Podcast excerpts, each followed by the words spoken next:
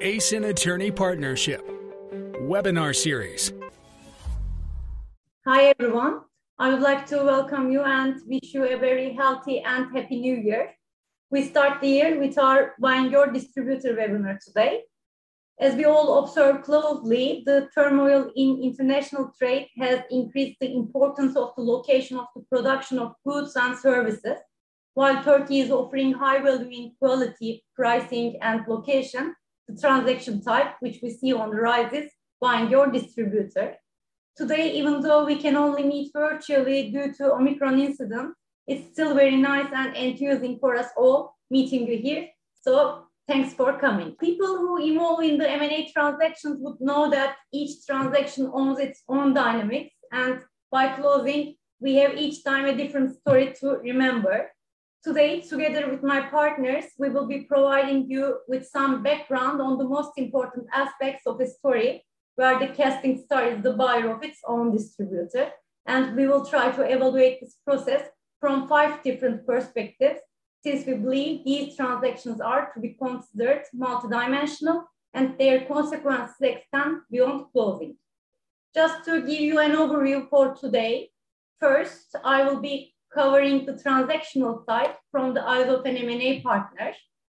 Then my colleague Sinan Diniz will make us to focus on the key points of the competition law while my compliance partner, Yalın Akmenek, together with my colleague Gökçe Serez, will lead us to complete the transaction on a compliant basis, my partner, Sertaç Kökenek, will cover employment law related issues of these transactions.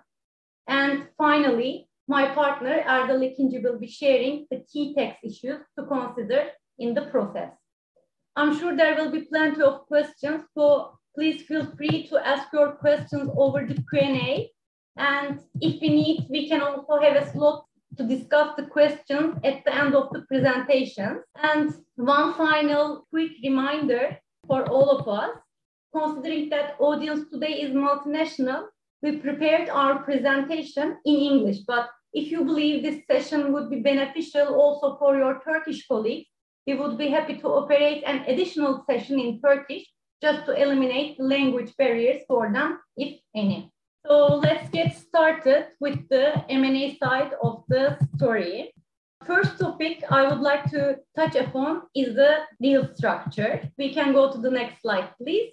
In all of the transactions involving acquisition of a distributor, the first question raised by our clients is which transaction structure to follow and whether an asset transfer deal would be advantageous in their case. As you know, in these transactions, the buyer considers primarily to acquire the portfolio, I mean the network of the distributor, but usually together with the portfolio network of the business, the business itself, we mean workplace, employees, inventories, and other assets come also together. In case of this question about the structure, the keyword to determine our route will be usually set by our tax team. I do not want to spoil the rest of the presentation since my partner Erdal Ekinci will elaborate the tax consequences in detail in the coming parts of our webinar. But I believe it would not be wrong to say in principle that the asset transfer procedures under Turkish law are usually less advantageous for the parties considered together with the tax consequences and therefore share deals are widely preferred in the market for the purpose of buying the distributor targets. In any case, however, please note it's also possible that the buyer may choose to pursue an asset transfer transaction due to the historic compliance issues in the target, or if the buyer has already another entity in Turkey and would like to continue the operations through that entity only. So there may be different motives for each client, but we will focus today mainly on the share deal structure. So we can go to the next chart and uh, let's have a look at the process chart in the next slide. Yes, the transaction starts usually with commercial discussions, as you may already know, and then a firm sheet can be executed and right before the start of the due diligence, NDA may be executed as well. Then a due diligence is conducted to understand the risk areas in the business and define how to mitigate these risks before closing or how to handle them under the definitive agreements. Upon negotiation of the SPA, SHA, and other transaction documents, we will have a signing, and signing will be followed by an interim period where the regulatory approvals will be taken, our other CPs will be completed, and then hopefully we will have a closing where the share transfer will will be completed, and after the closing, a post-closing integration period may also follow. Do you see any different phase or any action to be taken for completion, which is not similar with just like another M&A process? Just simply the answer is no. And the process would consist of the same steps in other M&A transactions. So where is the difference? We can move to the next slide. And we would say the process in general will have conveniences. So we will start with the positive side of the transaction when compared to other standard M&A transactions. Why? Because the purchaser already knows their counterparty, the seller, before the start of the process. And because they have been in a business relation with each other for a while, both parties know their general approach to the problems and issues which may be encountered during the negotiations or post-closing. Having an ongoing business relation provides an insight to both of the parties about where the relation before or after closing can be stuck, and if it is stuck, how the issues can be solved. We always tell our clients that the main purpose of the negotiations should be primarily to get to know your counterparty. And the negotiations are like an engagement process where the parties come closer to each other. But here in our case, the parties already know each other, which can accelerate the whole process in a positive way.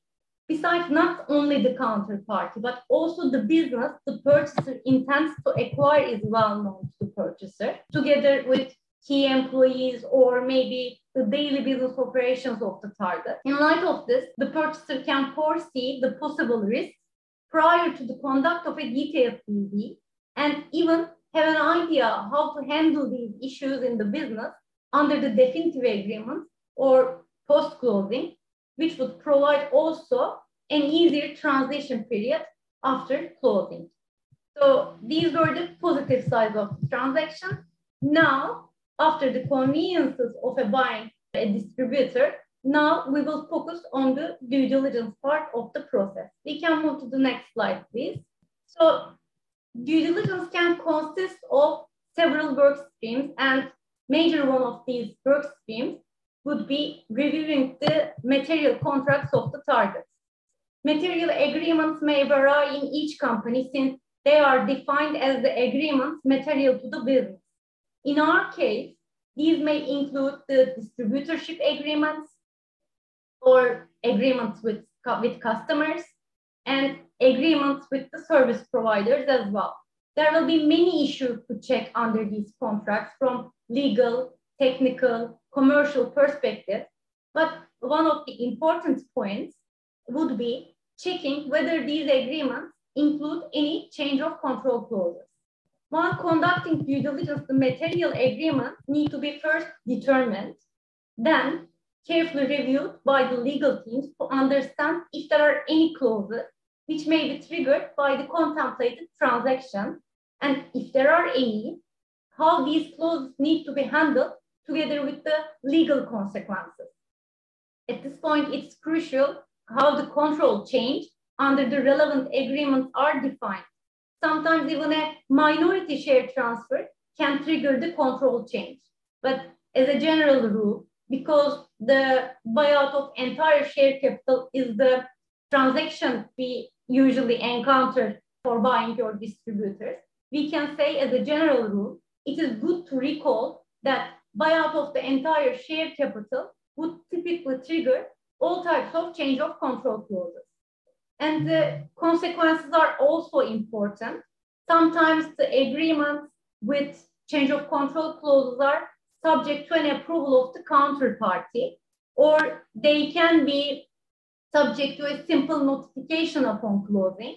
Thus, if there is an approval requirement arising from the change of control of the target, the process needs to be structured diligently and usually in the interim period, the sellers are requested to ask for an approval from the relevant counterparty. In principle, change of control clauses cannot stop the sale. They can just lead that relevant material contract is terminated upon the share transfer. Therefore, if the agreement, including the change of control clause and also its continuity after closing is material for the business, in such case, an approval of the counterparty should be sought as a condition for closing the transaction. So we will move to the next slide and we will have a closer look to the distributorship agreements in our slide. So in the target, there may be distributorship agreement in place between the purchaser and target. This agreement status will be determined in accordance with the new shareholding structure of the target after the acquisition. If the buyer acquires 100% of the shares, then this agreement will be analyzed and, if necessary, terminated upon closing, or it may be amended post-closing considering the related party transaction provisions. It is totally up to the purchaser and their internal regulations how to handle such distributorship agreements post-closing. But what I would like to point out here is certain aspects arising from your past relation with your supplier may come to the negotiation table in relation with the purchase price of the business. As you may already be familiar with, if an exclusive distributorship agreement is terminated by the supplier without any valid ground, then the distributors may be entitled to a portfolio compensation. In the event an acquisition of the distributor, since the seller might have entitled certain benefits arising from the distributorship agreement, including the portfolio compensation, this can have an effect on the parties' expectations and discussions on the purchase price. Therefore, any claims of the sellers arising from distributorship agreement, agreement and any claims must be analyzed carefully during the due diligence, since this issue may become part of the negotiation of the purchase price for the business. As a quick note, it's always worth to check your distributorship agreement with your Turkish counsel, even if the governing law of the agreement can be, even if the governing law of the agreement is not Turkish law, because certain aspects of the distributorship agreement can be mandatory and these may be applicable in your relation with your Turkish distributor, in addition to the principle of the governing law of the distributorship agreement. So if there would be a partnership in the target closing, the distributorship agreement will become one of the definitive agreements in the transaction and will need to be amended or redrafted to reflect the post-closing relation between the transaction parties. At this point, it's good to raise that the distributorship agreements must be drafted to go in hand in hand with other definitive agreements we will have separate slide on this issue in a few minutes. So another issue to be diligently considered during the due diligence about the distributorship agreements is the distributorship agreements between the target and third-party suppliers, if any. Regardless of the acquisition structure, whether it's 100% acquisition or a partnership, aftermath of these agreements should be elaborated with attention considering the following question. Does the purchaser consider for the target to preserve these relations with other suppliers post-closing as well? At that point, it's possible that other suppliers are competitors with the purchaser. In such case, change of control provisions, distributorship agreement may be a reason for other suppliers to terminate the relationship on one hand, as we have already discussed, and just on the other hand, other distributorship agreements in place may be planned to be terminated by the purchaser upon closing for any commercial reason. The purchaser may not want to pursue this relationship and consider to terminate this agreement effective as of closing. In such case, the termination provisions of other distributorship agreements must be examined carefully to understand the consequences of a possible termination for the target. So I see that there are certain things written on the chat board. So I just would like to check with my partners if there is any question which I could answer right now. Duygu, for time being, we do not have any questions. Perfect. I move on to the next slide then. Okay. Setting aside the key aspects of the due, due diligence exercise, in our next slide, we would like to touch upon the relation between the due diligence and the disclosures made by the seller under the definitive agreements. We have already discussed the importance of the due diligence, but along with the due diligence, it is crucial to have any issues which is not reviewed under the data room should be properly covered under the representation and warranties of the share purchase agreement. The common practice under Turkish M&A transactions is that the purchaser asks for warranties under the share purchase agreement regarding the shares, company, and also about the business. And with these warranties given by the sellers, the purchaser learns more about the business because the sellers make disclosures against such warranties. As the other side of the coin, however, it is important that the purchaser will not be able to claim any compensation from the sellers due to a warranty breach if an information is already disclosed to the purchaser in the data room, specifically under the disclosure letters, or even somewhere else throughout the transaction. These were the common approaches that we envisage for all M&A transactions. But one important thing which requires specific attention while buying your distributor is what would be deemed disclosed according to the share purchase agreement. At the beginning of the presentation, we explained that the purchaser is exposed to a wide variety of information in and out of scope of the due diligence. Since they are already aware of the daily operations of the target and have already an information flow from the target uh, thanks to their previous business relation with the target. Therefore, it is important that the scope of knowledge of the purchaser and what should be deemed disclosed shall be carefully defined under the definitive agreements, under the SPA, since otherwise the seller can claim post-closing that the relevant piece of information was already within the knowledge of the purchaser, and therefore the seller should not be liable from the breach of a specific warranty. So definitions would require specific care by drafting of the share purchase agreement. So we will move to the next slide right now.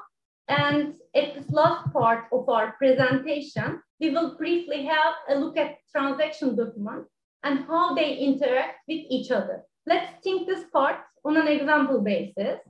In our scenario, let's figure out that you buy majority of the shares in your distributor and consider to increase your shareholding in coming years through a call option or maybe through a put option. And the sellers will continue to be retained by the target as an executive, as a C-level executive for a few more years to help maybe for transition period or to maintain the material customers to the business. And maybe just to make the scenario more complicated, we can say the sellers will have an earnout payment by the end of this period, which would be linked to the performance of the business, to the expected EBITDA of the company.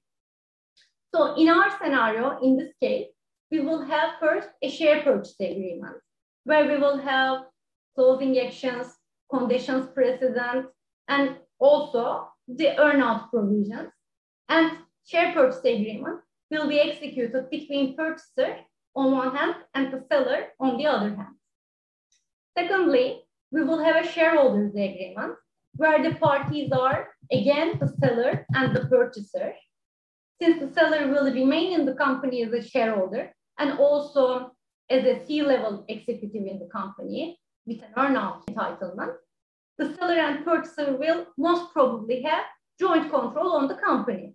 And thus, the scope of this joint control will be agreed under the shareholders agreement through the board structure, through the veto rights at the board and general assembly level given to the seller, and also through the signature authorities granted to the seller, which will be agreed as an annex to the shareholders agreement and will be a main corporate document like internal directive or signature circular of the company. And as a third leg of this transaction, we will have a distributorship agreement. But this time, the parties of the distributorship agreement are not the seller and the purchaser, but the company on one hand, the target on one hand, and the purchaser on the other hand. In such a case, it is crucial how the definitive agreements interact with each other. It requires very special attention. So let's think about how and why.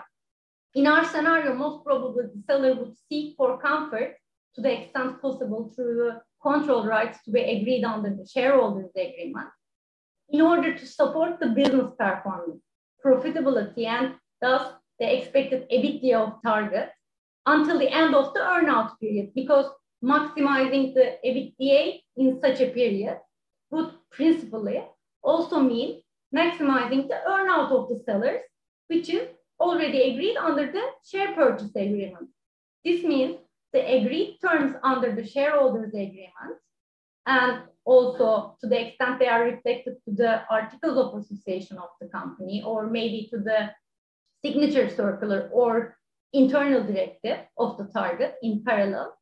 So these will have a direct effect to the earnout provisions which are mainly agreed under the share purchase agreement. But this is not all. We also have a distributorship agreement in place, which is executed between the purchaser in their capacity as the supplier of the company and the company itself, the target itself, as the distributor of the purchaser. In this relationship, it is very important to consider that the target's decision-making mechanism against the purchaser and therefore how the company would act and comply with terms of the distributorship agreement will rely on the principle agreed under the shareholders agreement. From a purchaser's perspective, considering that the purchaser would not prefer to have a disputed relation with its own subsidiary based on the distributorship agreement, it should be in the core of all negotiation and drafting points how the decision making and control mechanism of the target agreed under the shareholders agreement. And these will be mirrored to the other transaction documents. I know it looks a bit complicated, so I don't want to cause any further confusion on these case specific issues. These can be more and more, but I would like to remind you all these documents need to be drafted in a complementary way with each other in order to avoid any disputes in the future. Under the presentation, I put years between the definitive agreements to make you remember always that if there is a defect under one of these agreements, this can, this defect can prevent the proper operation of the whole engine. So I would like to end my presentation here and leave the ground to Sinan to further analyze the competition concerns of the transaction. Thank you for listening. I hope you enjoyed it. And please feel free to ask any questions to the chat board or at the end of the presentation. We will be happy to discuss.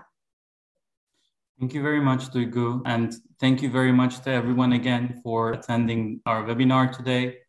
From the competition law perspective, there are two issues that we mainly want to tackle. One is the merger control requirements under the Turkish merger control regime. And secondly, we want to talk about competition law considerations for due diligence and post transaction integration. Um, next slide, please. Um, so, to start with the very basic qualities of Turkish merger control regime, particularly for the benefits of our foreign guests, um, Turkey has a well established merger control regime that's been active for more than 20 years, and accordingly, mergers or acquisitions that meet certain conditions require the approval of the Turkish Competition Board to gain legal validity. Two things to emphasize about this regime. A, it's a mandatory regime. So it's mandatory to file all notifiable transactions. And secondly, it's a suspensory regime. So what we mean by this is that you will have to wait for the approval of the Turkish Competition Board before closing a notifiable transaction. Next slide, please. Well, what happens if we do not abide by this requirement? So, if, if the parties close a notifiable transaction before first gaining the approval of the Turkish Competition Board, that would be what we call violating the suspension requirement or, or gun jumping. And the main consequence of this is a turnover based fine of 0.1% of the acquirer's local turnover. Additionally, there can be additional legal consequences and the first one of these would be that technically the transaction would be invalid before the Turkish Competition Board eventually reviews it and clears it. And in the extreme case that the Turkish Competition Board, upon its review, finds that transaction is anti competitive and actually prohibits it, then the board would be authorized to terminate or rewind the transaction if it's taken place already. And it can levy additional monetary fines up to 10% of the acquirer's local turnover turnover. It's also important to point out, I think, that the Turkish Competition Board has a very solid track record in terms of penalizing gun jumping. So this is not a toothless requirement by any, chance. by any chance.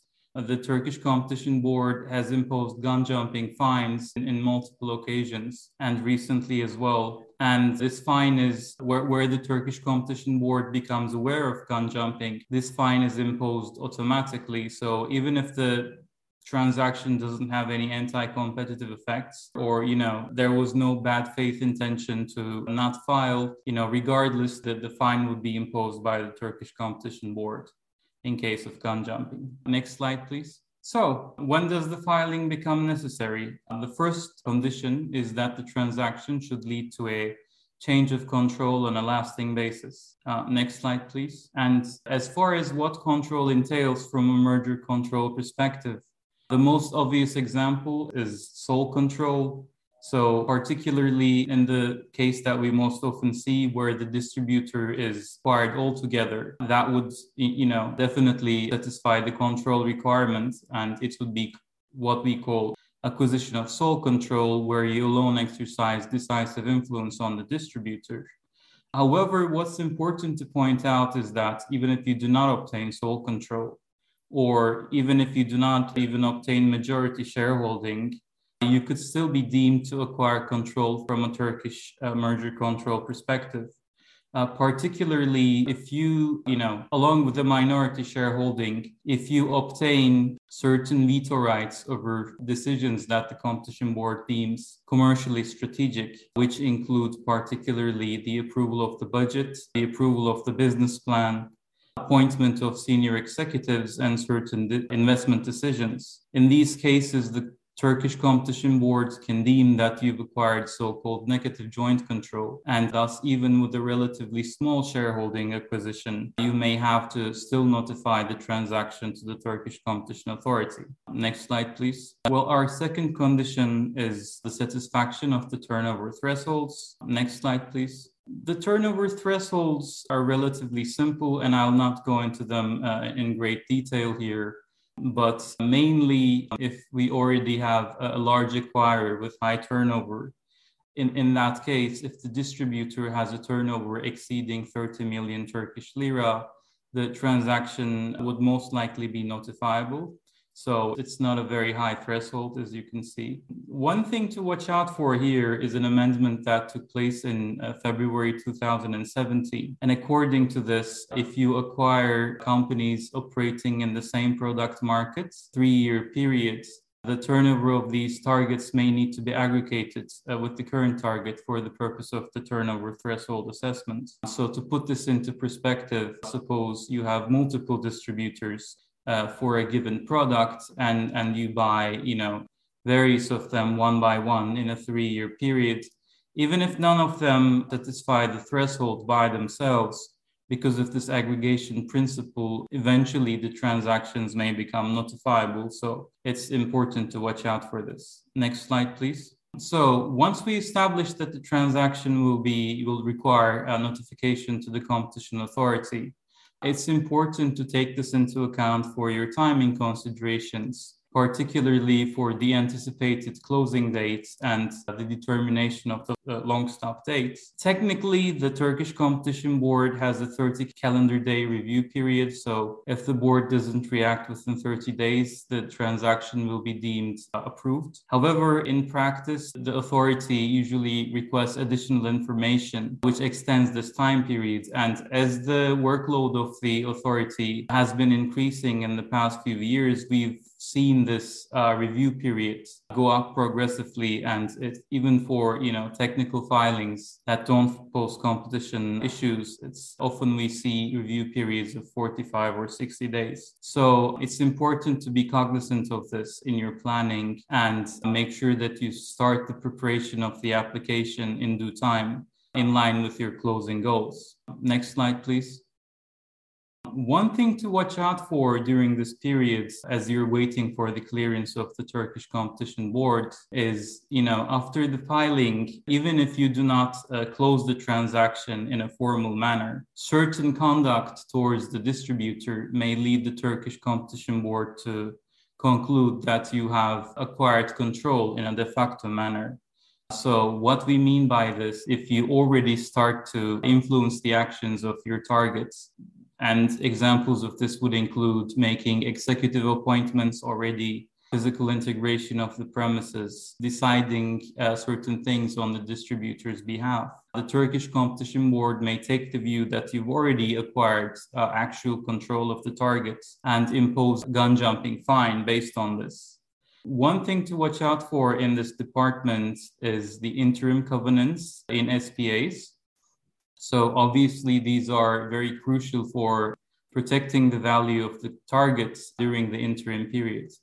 But if these give you too much power and influence over the actions of targets, they may rise to the level where they result in a de facto acquisition of control and may result de facto gun jumping situation and recently seen an example of that in a decision by the European Commission.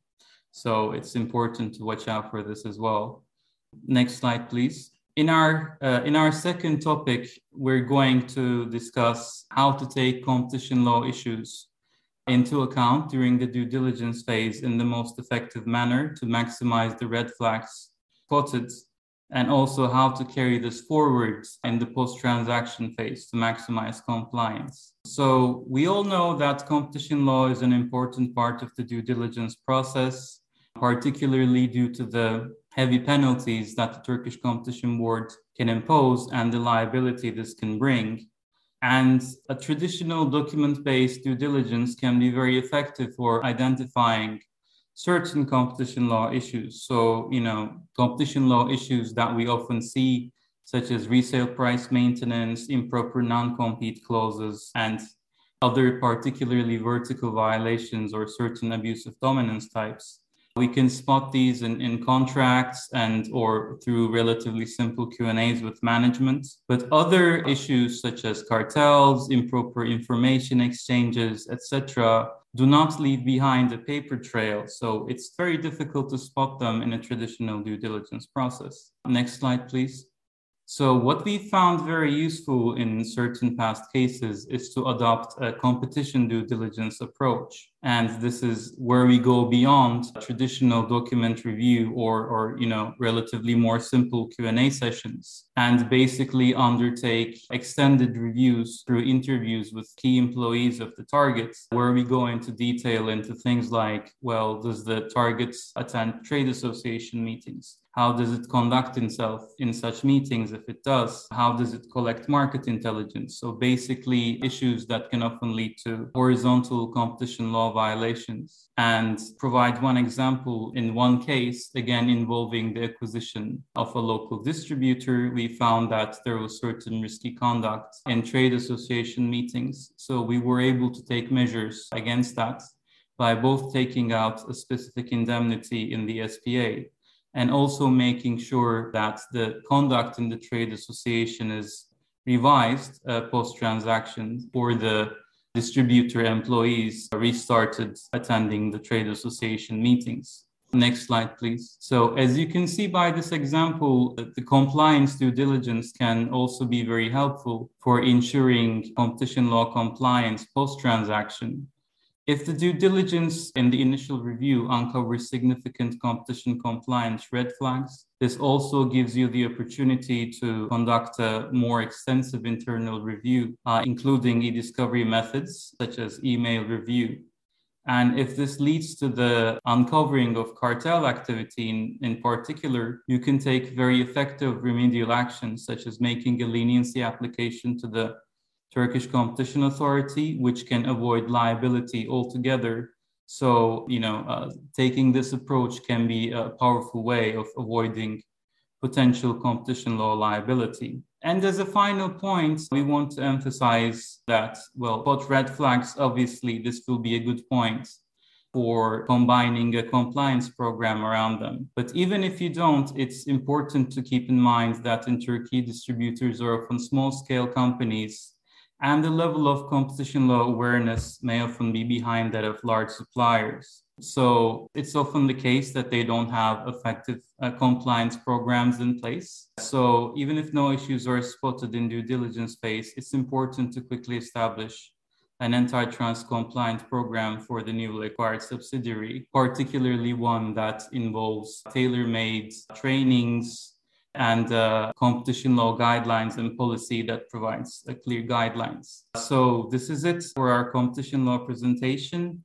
I see one question in Q&A. I think there is one question. Can you please give examples of interim period covenants in a SPA which can be considered as gaining control de facto, thus leading to gun jumping? Well, this uh, an example of this was something we saw in the European Commission's Altice decision recently, and it was also very recently approved by the General Court of the European Union so in that decision, we saw various uh, behaviors leading to the finding of de facto acquisition of control. But as far as the SPA, two things was, well, the first one was regarding uh, the appointment of executives during the interim period. So the European Commission saw no issues with, you know, an interim period covenant that says you have to retain your key employees, etc. But in that in that case, the, the interim covenant stated that for any additional key employee or material employee, Target would have to gain the approval of the acquirer. And the European Commission thought that was too much. So that had to be limited. And apart from this, you know, there was, as as we see in the SPAs often, uh, there were a, a lot of um, points with you know taking certain ag- actions above uh, a certain monetary threshold and you know uh, these these sorts of articles can be legal but it's very important to make sure that you know get the monetary value right so that you're not actually interfering in day-to-day affairs and the ordinary business of the targets. So the european commission thought that in that particular case the monetary thresholds were so low that the acquirer basically had acquired control over the day-to-day going of the business. Sinan, you have another question. Okay. Can you read or shall I read? Uh, I can read. Yeah. Would Sinan Bey have any specific comments on the issues to watch out uh, regarding information exchanges in such vertical acquisitions? Good question. So, how to, particularly during the due diligence phase and in general, getting the information exchanges right uh, is very important. So, you know, this is most risky when you are acquiring a competitor because, you know, much of the information that you gain during the due diligence process can be commercially sensitive. So things like, you know, the, the their contracts, their customers, you know, uh, financial information, etc. For a vertical transaction, uh, the level of sensitivity is a bit less, but it's important to be cognizant of the fact that your distributor can be your uh, competitor in certain occasions. So, for example, the distributor can be a, a multi-brand distributor also selling the products of competitors. So in that case it's very important to make sure that you don't gain commercially sensitive information uh, regarding that competing product so for contracts regarding those products you know customer lists profit margins, etc., you know, for, for that specific information, I think would be better covered under a clean team arrangement. So this is where the employees of the acquirer which deal with you know commercial matters uh, do not review this information but you have a so-called clean team which are not involved in day-to-day commercial affairs who review that information and create reports accordingly, which do not include the commercially sensitive information. And it's important to also remember that there can be dual distribution situations where the acquirer also sells products directly. So it can have a, certain, you know, intra-brand competition with its distributor. And in those cases as well, it's if that's the situation, you know, then you want to be a lot more careful about you know information including the you know prices and um, customers of the distributor in particular. So overall you know I, I think there would be a bit more leeway in vertical transactions particularly where you know for example you have a distributor that's working exclusively with you and not with any competitors. But you know it's it's very important to watch out for those situations where the distributor can be your competitor. Thank you very much. So i think those are the two questions that we yes. have. Thank you very much for listening and i'll turn the floor over to my compliance colleagues. Thank you. Thank you Sinan. thank you Okay, sorry, sorry, I thought I was frozen for a second. Hi, everyone. Uh, this is Yalın. I lead our compliance practice here, and I also co-lead our disputes practice here. Now, you may think that compliance may not seem to be the focus of a transaction where you will be considering to buy your distributor also, but you would be surprised at the number of disputes, arbitrations, investigations, FCPA breaches, and the like that have arisen from incidents that have happened in respect of in respect of transactions where distributors were bought and later compliance related issues were discovered. So, so despite this not sounding like the most popular or the most attention attracting aspect of a transaction of this type, this is actually one of the areas that has the capacity to generate a lot of issues.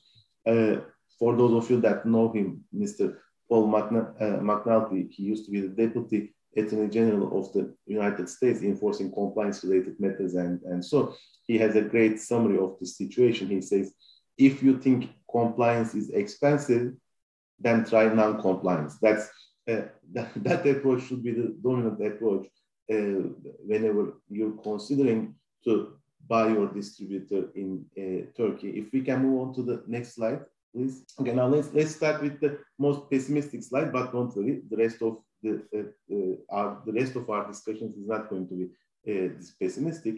Unfortunately, Turkey ranks 86 among 180 countries in the uh, International Cor Corruption uh, Index. Now, what this means, well, I think what, what, is, what this means is obvious, which is that Turkey is not, or the Turkish business atmosphere and community is not the most compliant or is far away from being the most compliant friendly uh, regime uh, in the world. But uh, this being the statistic, we have so many international clients, multinational clients who are subject to FCPA, the UK Bribery Act, and the like, uh, who have managed to continue on with their operations in a fully compliant way without any without facing any issues. And so, so, so long as uh, you watch out the precautions, you take out certain measures. And, and so uh, I think uh, you can certainly function in a, a, fully compliant way in Turkey, even if you're subject to FCPA, even if you're subject to the UK Bribery Act and the like, or any other threshold you have,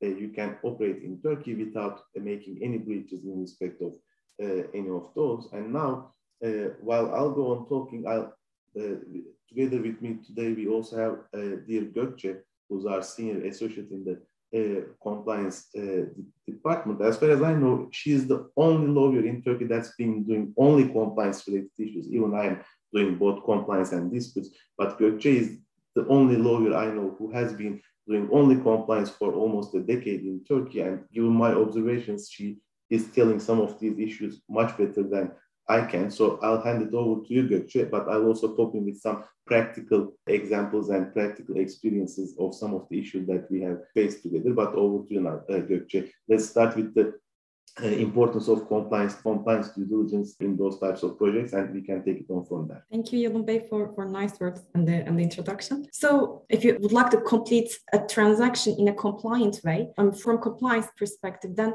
actually there are three stages that you should consider. First of all, we always advise you to carry out the compliance due diligence. This is a stage where actually we try to determine all the compliance related risks and if we find some, then we skip to the second phase.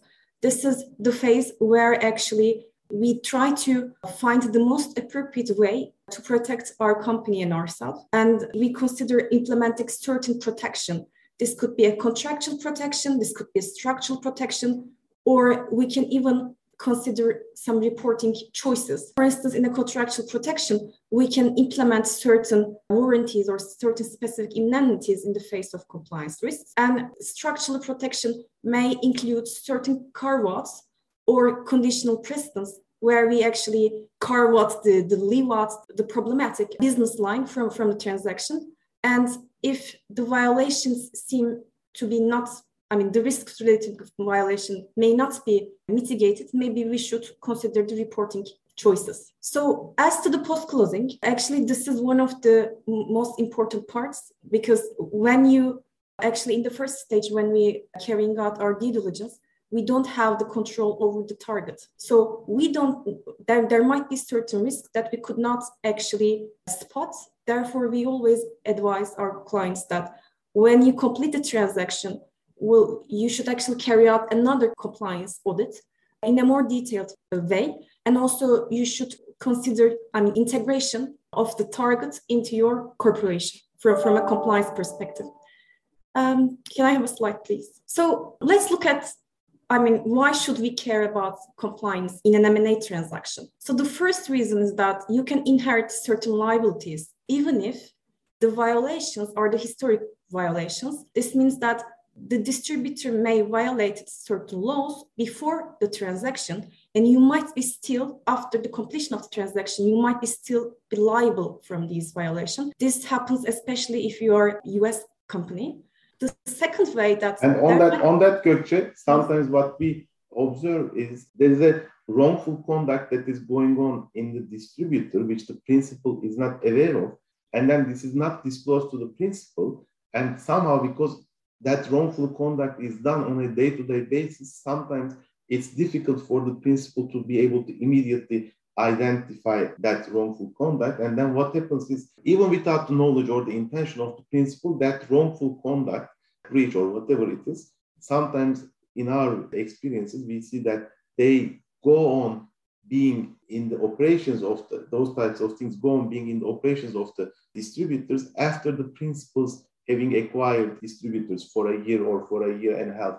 And then all of a sudden it becomes apparent either coincidentally or during a, a compliance review or through a whistleblower letter or something like that. But we are aware of various instances where wrongful conducts that were that had been initiated by the distributors without the knowledge of the principals were later continued on and extended to the time period where the principal was had taken over the company as well because the principal was unaware of that wrongful act, unfortunately. So that's one of the most risky things to flag during those types of transactions. Over to you, Gökçe. Thank you. Like a second reason to consider that you may face extensive cleanup costs after the transaction if you would like to carry out your business in, in a compliant way. Also, like previous breaches, historic breaches may also impact on share price and reputation. I mean, if somehow the historic breaches were revealed after the completion of the transaction, then this may also affect your reputation and also the share prices. A last reason that we can consider is that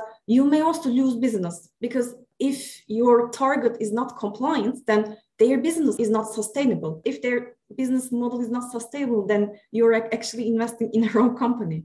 Also, if you're a reputable company, if you're known that you're always carrying out your business in a compliance way, if somehow that your targets, you, I mean, your newly purchased company is somehow in compliance, then this may lead also loss of a customer base. Also, in Turkish regulation, certain breaches in public procurement processes debarment of the of the relevant company from participating public procurements. Another slide, please. And Gökçe, perhaps on that we can also mm-hmm. give the example of some incidents we have come across, which is when the compliant principles started doing the business in a compliant way, the non-compliant business model or some parts of it, when it ceased to exist, some customers were lost because of that new and compliant practice. And this then goes back to the initial pricing of the transaction mm-hmm. because the transaction was probably priced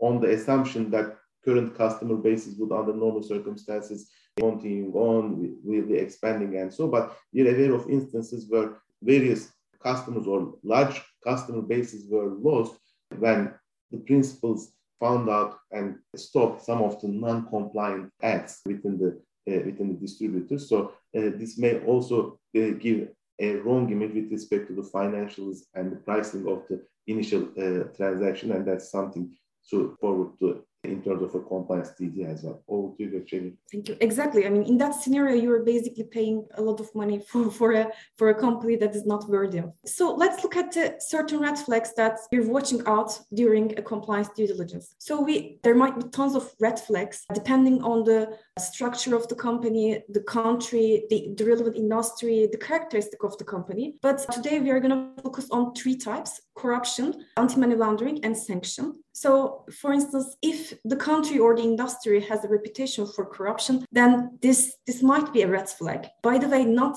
I mean, if there is a red flag in that specific transaction, it doesn't really mean that you cannot complete this transaction. It doesn't mean that you have to walk away. But it means that you actually need to mitigate that risk before completing the transaction so that you don't actually face with the consequences that we previously mentioned. And also for instance, in certain scenarios, the business partners may be problematic. For instance, they might insist on anonymity without any explicit reason, or a business partner may lack resources to perform certain services, or they may be receiving excessive compensations, or they may refuse to sign compliance clauses, which is really important to protect the company, or they're always avoiding written communication. That's also another red flag. Unusual pay- methods of payments they're always red flags. For instance they are just asking to direct the money to a third country which is irrelevant to the transaction or the business. So if you see one of these red flags then you should actually dig that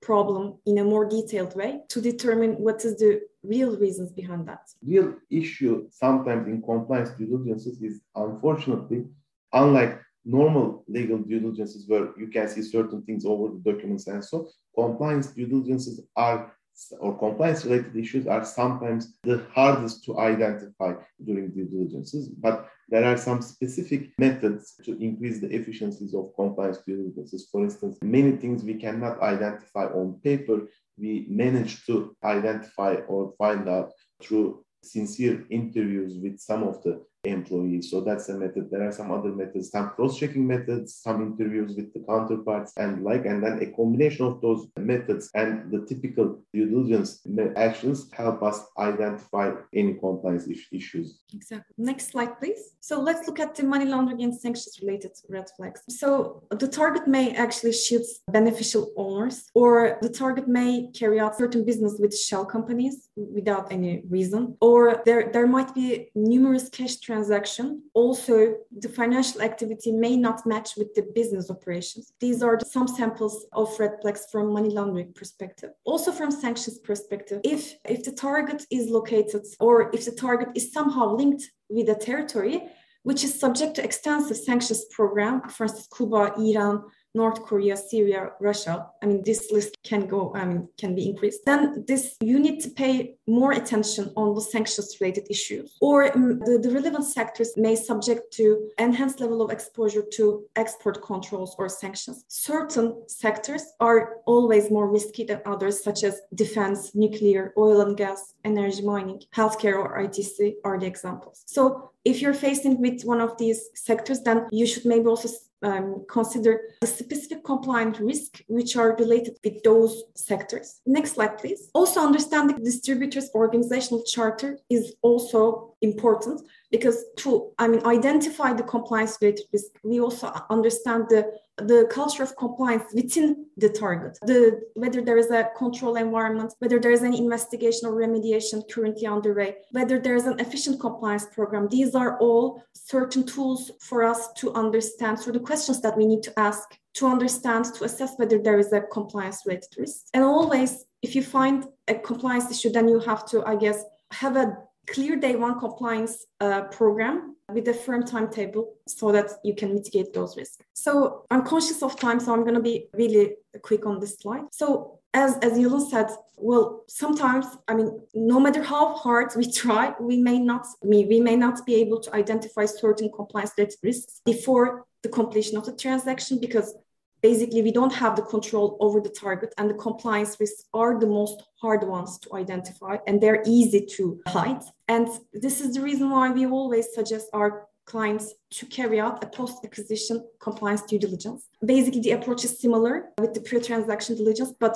we assess the risk in a more detailed way. And also, we since we have the control over the company, then we have more tools to look at. For instance, we can carry out interviews with the management, or we can we can carry out a forensic review over the accounts. And then, if we found something which is worrisome, then we can remediate these weaknesses. And also, we can consider the reporting obligation to mitigate our risks. I guess this is all from me. Uh, Yalın, would you, do you have something? Yes, good. Yes, Gökçe. Not, nothing else from me as well. Obviously, there are things to do before the, there are things to focus on before the transaction, but there are also various things to look for after the acquisition as well. And as you said, we need to fo- also focus on an integration program as well, which sometimes in practice becomes very important. And I think that's all uh, from our end. And over to you. Thank you, Gökçe Yalın. Now, first of all, I also want to thank everyone for participating this webinar. It is a real pleasure for us. I will mention about the tax aspects of buying your distributor. Next slide, please. When deciding on a deal structure, tax implications have always been a decisive factor for both sellers and buyers. We will now take a quick screenshot of the differences between an asset deal and share deal. Indeed, there may be important differences in the tax advantages they offer and in the of the procedures to be undertaken by both parties. During an asset deal, the tax implications for the seller would be as follows. Any capital gain derived by the seller would be subject to corporate income tax at 23%. However, 50% of the capital gains derived from immovable property sales can benefit from income tax exemption if some conditions are met. There is also a VAT exemption for immovables held for at least two years if the seller does not engage in trading of real estate. The asset transfer agreement will trigger stamp tax at 0.948. As you know, both buyer and seller will have a joint responsibility for the stamp tax. However, of course, the parties can commercially decide on which party will bear or meet this liability. Possible outcomes for the buyer side in an asset deal are as follows buyer can utilize depreciation over step-up values of those assets transferred. It's the first advantage. As the seller will issue invoice for each asset, VAT will be calculated over the sale price, but this VAT would be treated as input VAT for the buyer, but it will take some time to offset this VAT from its output VAT. Again, the buyer and seller will be jointly responsible for stamp tax, and in addition to those taxes, there might be title deed charge or any uh, registration fee or similar charges. A share deal, however, can be a more advantageous option for tax purposes, and it is simpler than asset deal within the scope of procedural necessities. For the seller side, if the seller is a resident of a treaty country of Turkey, in general, we would say capital gain taxation can be avoided depending on the holding period. If the seller is a Turkish resident entity, then 75% of the capital gain may benefit from income tax exemption under certain conditions. And for individual shareholders, an income tax exemption may apply if the shares or temporary share certificates are being held for more than two years. As you know, SPAs are exempt from stamp tax. There is also no VAT burden because either joint stock uh, company shares are printed or for limited liability companies, if the holding period exceeds two years, there will be no VAT burden. If the seller is an individual or a non-resident entity, then it would not fall within scope of VAT. For the buyer side, contrary to an asset deal, step values cannot be made subject to depreciation. Any carrying forward losses, R&D incentive or VAT assets of the company can still be used. Tax liabilities are assumed for past years. As you know, the statute of limitation period is five years. There will will be no VAT cash outflow. SPA would be exempt from stamp tax. Next slide, please. If a portfolio compensation is paid by ForeignCo in this example to the distributor as a result of the termination of distributorship contract, the distributor must issue an invoice to ForeignCo. Even though Newco, I mean the subsidiary of ForeignCo, acquires the distributorship business in Turkey, the termination compensation cannot be considered as deductible expense at the Newco level. The termination contract will trigger stamp tax at 0.189%. In case of an asset deal, an excess of purchase price over the fair value of the assets would be treated as goodwill, and goodwill should be capitalized and it will be depreciated for tax purposes over a five years period. Next slide, please. When we look at the financing of Turkish subsidiary, we see there are three, at least there are three alternative scenarios regarding the financing of the Turkish subsidiary. First option is obtaining a loan from a group company that is not a bank or financial institution. In that case, interest paid are treated as deductible expense. However, thin cap rules and transfer pricing rules are reserved. We should also mention the limitation on financing expense deduction, which was introduced last year. If the external liabilities of the taxpayer exceeds its equity, then 10% of the total expense and cost items that exceed would be treated as non-deductible expense. And finally, loan interest utilized for financing investments pertaining to the foundation period should be capitalized, and those incurred operating period can be capitalized or can be booked as expense directly. Next slide, please. The loan interest is subject to VAT at 18%. This VAT is not a cost it would be treated as input VAT for the borrower. If the loan is provided by a foreign group company, the interest paid is subject to 10% withholding tax, but in majority of cases, this, this withholding tax can be offset from the, the lender's tax to be paid in foreign country. For loans derived abroad, we have RUSF at 0 to 3% resource utilization support fund, depending on the average maturity of the FX denominated loan. For Turkish Turkish lira denominated loans, RUSF applies at 1% over the interest if the average maturity is less than one year. In this sense, Turkish lira denominated loans are encouraged by the Turkish Treasury. Next slide, please. Second alternative we would like to point out is that the Turkish subsidiary can be financed through a loan obtained from a bank or financial institution. If the loan is derived from a third-party bank, no thin cap and transfer pricing rules apply. Loan interest would be treated as deductible expense. If the loan is provided by a Turkish bank, then it would trigger 5% BITT banking and insurance transaction tax. If the loan is provided by a foreign bank, then RUSF rules would apply again, and there will be no VAT implications and there will be no stamp duty. Next slide, please. Last but not least, as an alternative, Turkish subsidiary can be financed through a capital injection by of a capital increase. As you may remember, Turkey introduced notional interest deduction as a new tax incentive measure for cash capital increases effective from July 1st of 2015. This incentive allows the Turkish subsidiary to deduct 50% of of the notional interest to be calculated over cash capital increase amounts from its corporate income tax base. We should add that the rate is 75% for the capital paid in cash from abroad as of November 2021. Capital increase, as uh, you will expect, does not have any adverse tax consequences. Next slide, please. We should also mention about the technical bankruptcy review and capital sufficiency check for target. As you know, under Article